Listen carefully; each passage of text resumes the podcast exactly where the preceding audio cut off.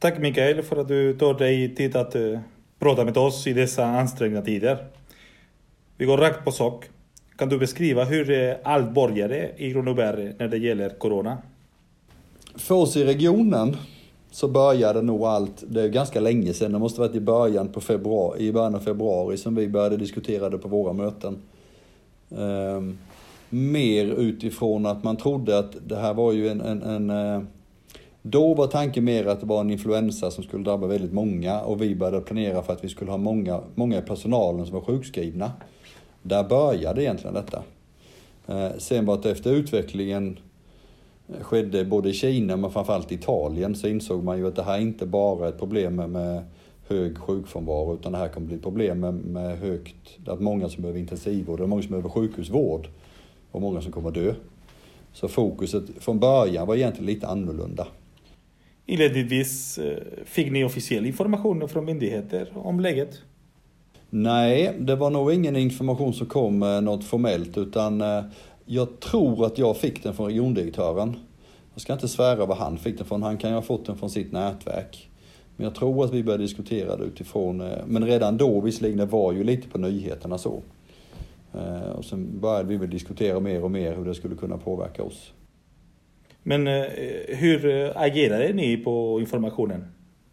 Redan då, som sagt var ganska tidigt så började vi planera för vår egen situation.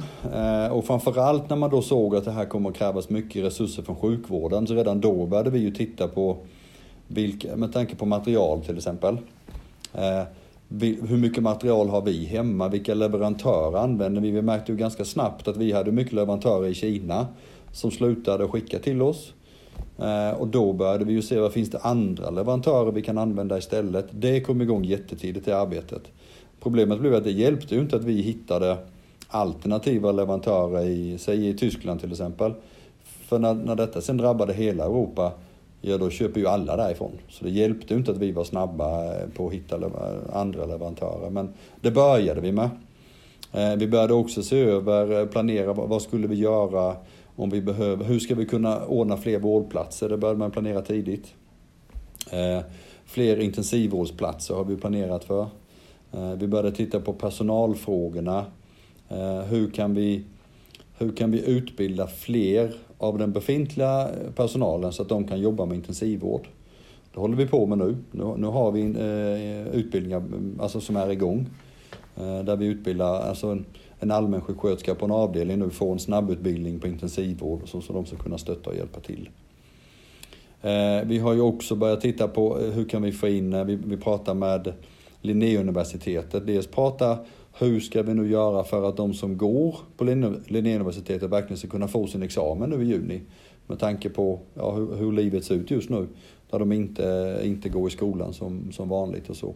Men också kan vi använda de eleverna i vården redan nu, framförallt till sommaren. Eh, vi tittar på pensionärer som är under 70. Eh, skulle de kunna tänka sig komma in? Vi har ju precis som Stockholm gjort att vi har lagt ut så att om, man vill hjälpa till, om man inte jobbar hos oss men ändå vill hjälpa till, så kan man anmäla sig. Och då har vi fått över 100 personer nu som, vill, som har anmält sitt intresse. 75 procent av dem har en vårdutbildning. de jobbar inte hos oss men kan tänka sig att hjälpa till.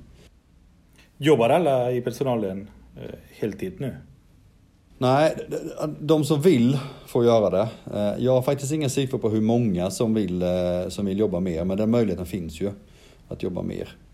Så är det. Sen är det lite så att det, det, är ju sen när vi verkligen behöver det. För i dagsläget är det så, ska vi vara medvetna om, att vi var ganska tidigt ute för att dels för att spara personal, men också för att spara material och blod till exempel. Så stängde vi ju ner planerade operationer. Vilket gör att vårt inflöde har ju minskat. Samtidigt som gemene man inte är lika sjuk, eller går inte, de söker inte sjukvård lika ofta som vanligt. Vilket gör att vi har ju, sist jag såg en siffra så var det eh, 55% beläggning på sjukhuset. Alltså det är lite drygt, nästan varannan säng står ju tom. Vilket gör att vi behöver ju inte ha folk som går upp och jobbar heltid nu. Det är ju lite senare vi behöver det. Nu använder vi dem istället. Nu får vi ju tiden till att eh, vidareutbilda dem, till exempelvis intensivvårdskursen.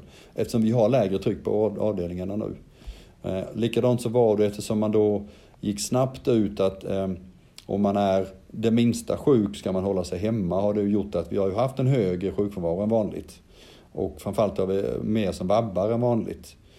Men det har vi kunnat klara av med tanke på att vi har färre vårdplatser samtidigt. Nu är de på väg tillbaka. Så har vi tur så blev det så att den här pucklen med sjukfrånvaro, den har vi haft innan pucklen kommer med sjuka. Så att vi har fått tillbaka vår personal nu när, när den, den här pucklen kommer så att säga med, med coronasjuka. I jämförelse med Stockholm är det lugnt i Kronoberg. Eh, men eh, kommer det att fortsätta vara så? Det, det är så här, eh, om, man, om man jämför med många andra länder så, så Sverige var väldigt duktiga på att smittspåra. När det här kom till oss, mest via Kina och Italien, så var vi jätteduktiga på att begränsa det. Vilket gjorde att vi köpte oss några veckor. Så Stockholm ligger ju flera veckor efter många andra ställen. Sen, sen är det ju så att Stockholm är en sån stad med mycket folk så det kommer ju dit snabbt. Så är det ju. Och vi, vi och många andra regioner är ju, är ju inte där ännu utan vi ligger några veckor efter Stockholm sen i sin tur. Så att det är nog ingen som tror annat än att det kommer till oss. Frågan är när och hur mycket. Eh, vi gissar ju på att den kommer, säg någonstans mellan en och tre veckor har vi kvar på oss att förbereda och sen kommer det att börja komma mer och mer sjuka. Vi har ju faktiskt tur, vi är den enda regionen hittills som inte har någon som intensivvårdas. Vi har sex stycken som, som vårdas på lasarettet men ingen av dem är ju på, på intensivvården ännu. Och det är vi den enda regionen kvar som inte har någon där. Hur är stämningen i organisationen? Stämningen är nog, jag tror att stämningen ganska, den kan nog beskrivas det här att, att man man förbereder sig på något. Vi brukar använda de här orden att vi förbereder oss på det värsta men hoppas på det bästa. Och jag tror att många nu går och är lite spända och man vet inte riktigt vad som ska hända. Hur illa ska det bli här? Eh, det är väl ingen som tror att det ska bli så illa som Italien till exempel, för de var ju först ut och, och var inte förberedda. Vi har ju hunnit förbereda oss och det kommer att bli bättre här. Men, men frågan är väl hur, hur illa. Och det, det är nog många som går med den där gnagande oron att visst, vi förbereder oss men vi vet ju inte riktigt vad som väntar. Mikael, eh, som regionstyrelsens ordförande, vilken är din roll i allt detta? Alltså, vi säger ju ganska mycket så att det här är ju ingen politisk kris, det här är ju en, verks- en sjukvårdskris som vi, som vi väntar. Så att vi försöker ju att inte vara peta i, i verksamheten. Det de kan bäst ska de också få hålla i. Eh, så politiken i detta håller sig lite mer i bakgrunden. Eh, vi håller oss informerade. Vissa beslut måste vi vara med och fatta därför att det är enligt delegationsordningen. Det gör vi. Eh, men vi ser till att vi träffar ledningen ofta så vi vet hela tiden vad som händer. Så den dagen de behöver beslut som ska fattas så är vi med på banan direkt. Då behöver inte vi en startsträcka utan då är vi där med en gång. Eh, och sen naturligtvis så finns vi ju med och stöttar eh, verksamheten i, i, i exempelvis samtalen med, med Länsstyrelsen, med kommuner, polis och, Transportstyrelsen höll jag på att säga, men, men eh, vad heter de? Trafikverket heter de ju. Att vi är med på de mötena för att vara och stötta vår verksamhet i besluten där. Att de ska känna att vi finns där för dem och står bakom dem. Ja, och hur fungerar samverkan med kommunerna i Kronoberg? Vi har, Länsstyrelsen är duktiga, de håller ihop så vi har eh, telefonmöten, videomöten två gånger i veckan. Alla kommunerna och, och vi och Länsstyrelsen. Eh, så vi för diskussioner hela tiden och försöker stötta varandra och hjälpa varandra vi kan. Men framförallt att vi går ut med samma budskap så vi är enade. Så inte vi säger lite olika utan medborgarna i länet ska veta att vi är sampratade, vi tycker likadant och gör likadant. Eh, så att de ska få samma budskap. Och eh, hur arbetar ni med kommunikationen ut eh, till medborgarna? Där jobbar vi ju mycket med, kommunikationsavdelningen jobbar jättemycket. Vi försöker sprida vår information via vanlig massmedia. Vi försöker ställa upp, vår verksamhet är jätteduktiga på att vara ute på, på intervjuer och vara med i radio. Vi försöker vara med på så mycket vi kan för att sprida information. Men vi köper ju också egna annonsplatser i tidningarna. Eh, vi finns ju med på, på eh, Facebook och Instagram och överallt där vi kan vara med och sprida information. Vi håller nu på att ta fram en särskild tidning som är riktade till eh, medborgare över 70. Där vi liksom ska få med all information och tips och råd och idéer och vad de ska tänka på alltihop. Allt som ska vi få med i en tidning som ska delas ut till alla över 70. Så vi gör vad vi kan för att få ut den här informationen. Sen problemet är ju att informationen ändrar sig så fort. Vi är väl många som varje dag tittar på Folkhälsomyndighetens eh, presskonferens klockan 14. Den är ju numera redan klassisk, alla tittar på, alla pratar om den. Och de ändrar ju liksom riktlinjer för varje dag så att det är svårt att hålla informationen aktuell. Det är ju vårt, vårt största, vår största utmaning att hela tiden eh, ja, uppdatera all information. Ja, jag förstår. Men eh, om man ska följa en kanal, vilken är det som man ska följa? Vi, säger, vi har en särskild eh, sida på vår webbplats på, på eh, regionkronoberg.se som heter Corona där vi, har, där vi har all vår information och på den finns också länkar till all annan information. Så går man in dit så kan man få all information som är aktuell hela tiden. Och då länkar vi till Socialstyrelsen och till Folk, Folkhälsomyndigheten till exempel och för att få deras riktlinjer också. Men också våra egna riktlinjer finns ju med där direkt. Ja, och innan krisen fanns det många frågor som var aktuella. Köer, ekonomi och tillgänglighet. Hur påverkas de frågorna av den aktuella krisen? Nu, nu lägger vi ju all vår tid och energi på detta. Förbereda oss för den här krisen, kunna göra den. Sen har ju staten lovat att de extra kostnaderna vi får för detta ska vi få täckning för. Så att vi behöver inte vara oroliga för att vi, vi köper mer skyddsmaterial eller vi utbildar folk och det kostar pengar. De, det får vi ju täckning för. Problemet vi kommer ha är ju egentligen två. När det gäller ekonomin så är problemet att det här innebär ju samtidigt en lågkonjunktur med människor som kommer att bli varslade och arbetslösa, vilket gör att våra skatteintäkter sjunker. Så vi, vi kommer ju ha ett problem med mindre intäkter framöver som vi måste förbereda oss på. Det är det ena problemet.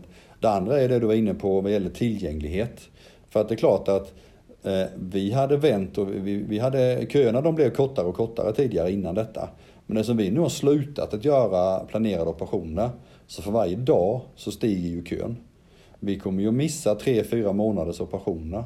Så alltså en fjärdedels år, tredjedel, förlåt mig, en tredjedels år som försvinner. Så det är klart att när vi går ur detta kommer vi ha jättelånga köer. Precis som alla andra i hela landet. Så att, så att hösten kommer ju att bli ett jättearbete med att komma fram till hur ska vi lösa ekonomin med tanke på eh, mindre skatter, skatteintäkter och hur ska vi komma till rätta till de köerna som troligtvis kommer att vara jättelånga då. Ja, och ni pratade om inställda operationer. Eh, vad betyder det för de som är sjuka och eh, har väntat på sin operation? Vi prioriterar naturligtvis medicinskt, så det vi säger är ju, det, det är inte all planerad operation som vi slutar med, utan vi, det, det är icke nödvändig operation. Allting som gör att du, du, skulle försämras, till exempel en canceroperation, den, den utförs ju nu därför att du får ju en risk att du blir mer sjuk om vi inte opererar. Sånt gör vi. Däremot om jag skulle ha problem med ett knä nu till exempel och skulle behöva operera det, det får vänta. Eller en starroperation eller ja, den typen av operationer, de får vänta nu. Inte canceroperationer och inte medicinskt nödvändiga operationer. Det måste man skilja på. Mikael, eh, vad känner du just nu inför framtiden? Min känsla är just eh, Alltså det är jobbigt att förbereda sig eh, på någonting som man inte riktigt vet vad det ska bli. Vi vet att det kommer att bli tufft, men vi vet inte hur tufft. Samtidigt så känner jag ändå att vi är ganska väl förberedda. Sen kan man aldrig förbereda sig på allt, men, men vi tycker ändå att vi har förberett oss på det vi kan förbereda oss på. Vad beror det på att Kronoberg inte är så drabbat som övriga regioner? Anledningen till att vi är minst drabbade eh, är nog en, en kombination av lite tur. Så är det ju, det beror ju på hur mycket som kommer in. Att vi har varit duktiga på att smittspåra, vilket gjorde att vi höll nere det i början. Och sen är det säkert så att invånarna i, i, i Kronobergs län har varit duktiga på att följa Folkhälsomyndighetens eh, rekommendationer. För det, det är ju där man stoppar spridningen. Är det något annat du vill lyfta fram? Eh, nej men någonstans eh, kanske lyfta fram också att, att vi ska vara medvetna om att bara för att eh, media fylls av, av att det är kris i sjukvården redan nu att det är kris med, med, med fullt på avdelningar och man skriker efter personal. Vi måste vara medvetna om att så är det inte hos oss idag. Så man måste ha två tankar i huvudet samtidigt här. Att vi, vi vet att det kommer att bli jobbigt men vi är inte där idag. Så man ska inte som invånare vara, vara rädd för att det, det inte finns personal och inte finns några, någon plats idag. För där är vi inte. Man måste tänka på det att vi, vi, är, vi är inte där Stockholm är idag. De personer som förväntas ska bli sjuka i relation till den personal och eh, de resurser vi har. Klarar vi det? Jag tror, eh, naturligtvis kan vi inte veta. Men min personliga gissning är att, att just det här antalet personer som kan vara på sjukhuset, alltså antalet klarar vi av. Sen är ju frågan hur fördelningen är, om, om, vi, kan, om vi kan hitta avdelningar. Vi vill ju inte blanda coronasjuka med icke-coronasjuka. Så det är frågan om vi kan hitta lokalerna så. Eh, problemet kommer att bli intensivvårdsplatserna. För de är ju oerhört krävande vad gäller personal och material och läkemedel och respiratorer och allt detta. Det gäller att vi får tag på allting och hittar allt det. Eh, sen är ju alltid frågan hur många av personalen blir sjuka. Där är ju liksom den stora knäckfrågan. Det hjälper ju inte att vi ordnar fram respiratorer och sängar till intensivvården om vi skulle få en spridning bland personalgruppen där. Och eh, det pratas om vårdpersonal som smittas, eh, men vad är det som ligger bakom? Är det många som är drabbade? Nej, men hittills är det nog ganska liten skala som är drabbade. Eh, och det är klart att även om jag är läkare kan jag ju bli smittad på fritiden. Eh, vi ska också vara medvetna om, till exempel så har man sett att det är många nere i Italien, många läkare som har, som har faktiskt dött. Mm. De uppgifterna vi har fått så handlar ju det om, om all, alltså läkare ute i primärvården som inte har vetat om smittan och tagit hand om patienterna utan utrustning, alltså inte haft smittskyddsutrustning och blivit smittade. Så man, det är ju inte så att det handlar om läkare som har varit på intensivvårdsavdelningen och blivit smittade, vilket man ibland kan få en uppfattning. Utan det här är, det är allmänläkare som är ute i primärvården och blivit smittade därför att de inte haft utrustning. Mm. Och det var ju någonstans att eftersom Italien drabbades först så var ju, var ju många omedvetna om vad det var som pågick. Hur fungerar kommunikationen med eh, vår omvärld just nu? Alltså utanför Kronoberg? Ehm, det finns ju jättemånga olika nätverk som träffas. Ehm, till exempelvis så har vi via SKR har vi ju videomöten, telefonmöten med jämna mellanrum. Vi har möten, ehm, regiondirektören har ju sitt nätverk, sjukvårdsdirektören har sina nätverk, HR-direktörerna har sina nätverk. Alla de här funktionerna har ju nätverk över hela landet som, som, vi, som vi eh, träffas med under mellanrum. Eh, sen har även ibland så kallar ju eh, Eh, socialministern och ihop med Socialstyrelsen har ju haft något telefonmöte med oss RSO och då med regionstyrelsens ordförande i alla länen. Så att det finns möten där vi, där vi får möjlighet att prata med även Stockholm och övriga kollegor. Sen har vi ju inom Moderaterna egna nätverk så att de moderata eh, sjukvårdspolitikerna, vi, träffar, vi har ju möten varenda vecka. Eh, ett par gånger där vi liksom hur läget är och tips och idéer till varandra och så. Eh, internationellt så, så sköts det nog mest på statlig nivå. De, de, har ju möten där, inom EU framförallt så har man möten tillsammans där man exempelvis med, vad gäller material så försöker man ju nu göra en, en, en gemensam upphandling av skyddsmaterial för att kunna få de stora mängderna. Ja, och eh, alla vet att den privata sektorn är en viktig aktör. Hur samarbetar ni med dem? De privata eh, eh, funkar bra. De, vi har ju fått flertal företag som tar kontakt med oss och vill, det har stått lite tidningar till exempel, de mm, målerifirmor som skänker sina andningsskydd till oss. Eh, något, något företag som levererar produkter har också kommit, eller förlåt mig, något företag som e-, egentligen tillverkar andra plastdetaljer hör av sig och talar om att vi, vi kan ställa om våran produktion och tillverka visir eller plastförkläden istället om ni vill eh, köpa. Så att eh, det privata har varit jätteduktiga på att faktiskt ta kontakt med oss. Och sen har vi också försökt ta kontakt med de som vi känner till. Men, men det funkar jättebra faktiskt. Är det något som du är särskilt nöjd med i denna processen? Och vad är du mindre nöjd med? Men jag, jag tycker Kronoberg har varit duktiga på, vi, vi, är duktiga på att förbereda oss och framförallt är vi vana vid att lyssna och få god, ta de goda idéerna från andra. Vi behöver inte komma på allting själva vi har varit ganska duktiga att suga till oss via de här nätverken idéer och så genomför vi dem. Vi, eftersom vi ligger några veckor efter så hinner vi faktiskt göra det. Så vi behöver inte göra, komma på allt själva. Eh, om man ska ta något, jag kom på något negativt som, som inte riktigt, jag, jag tycker inte riktigt att Socialstyrelsen har tagit sitt ansvar vad gäller skyddsmaterial. De fick ju ett uppdrag att samordna det. Eh, jag tycker hittills så har de Eh, vi och flera andra regioner känner väl att de, de är duktiga på att ta material av oss än att dela ut när det sen behövs.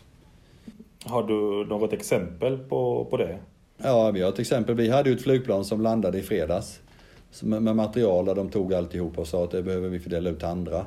Eh, och det är lite tråkigt för samtidigt säger Socialstyrelsen att det är regionernas uppgift att, att själva beställa hem eh, ja, det dagliga och sen kan de bistå när det blir akut. Men det är ju svårt att handla hem det dagliga när de tar det för oss. Det hjälper ju inte. Eh, så, så, nu börjar vi närma oss på vissa enstaka produkter att vi har svårt att få tag på material. Vi har bara några dagars material kvar när vi liksom, vi, vi har bara några dagars framförhållning på vissa produkter. Och då är det ju tråkigt när Socialstyrelsen tar våra grejer. Så det hade varit skönare för oss att kunna bygga upp några, någon veckas lager istället för att hela tiden leva med någon dags framförhållning. Ekonomi är en osäkerhetsfaktor och därför har budgetarbetet flyttats. Eh, kan du berätta om det? Ja, eftersom ingen vet dels hur det kommer påverka intäkterna, skatteintäkterna. Ingen vet vad kostnaderna kommer att bli. Och ingen vet riktigt hur mycket pengar vi kommer att få av staten. Eh, nu fick vi presenterat idag ganska många miljarder som ska fördelas ut. Eh, nu låter det väldigt mycket med 15 miljarder. Eh, men eftersom regionerna fördelar på 30% av det och vi får 2% av regionernas så är vi nere på 100 miljoner till oss. Visst, det är mycket pengar men det är samtidigt otroligt mycket kostnader vi har. Och vi räknar ju redan nu med, med minskade skatteintäkter på 50 miljoner. Så att hälften av de pengarna går ju bara till att täcka minskade skatteintäkter. Så det är klart, räknar vi in extra kostnader för personal, material, utbildningar. Sen har vi kollektivtrafiken nu då som går, vi har nästan inga biljettintäkter längre. Det ska också täckas med de här pengarna. Så är det inte jättemycket. Så vi, vi, eh, vi tänker nog så att det är en sak att vi får de här pengarna så vi vet att vi har täckning för de extra kostnader vi har just nu. Hösten kommer vi att sätta oss ner och behöva ännu mer pengar när vi tittar på framåt sen. Mm. Detta kommer att påverka vår verksamhet under lång tid framöver. Det kommer att ta tid att bygga upp både ekonomin men framförallt tillgängligheten och köerna. För det är inga köer som man bara löser på några veckor på några korta små saker utan det är liksom tre, fyra månaders köer vi ska jobba i fatt. Eh, så vi kommer ju behöva lägga resurser på det, både mer personal men kanske också köpa tjänster av andra som kan hjälpa oss. Mikael Johansson, som regionstyrelsens ordförande, vad vill du säga till medborgarna? Då är min vädjan att faktiskt eh, redan nu följa Folkhälsomyndighetens riktlinjer. Försök leva efter dem därför att var, varje människa som inte blir smittad underlättar för oss. Underlättar för sjukvården. Eh, för vi vet inte vilken människa som är den som faktiskt kommer behöva sjukhusvård och som kommer behöva intensivvård. Eh, men framförallt, vi vet inte vilken som drabbas så hårt att de faktiskt kommer avlida. Så att vi följer de råd som finns. Eh, det är några månader kvar att jobba med detta, men vi behöver göra det tillsammans. Tack så mycket Mikael.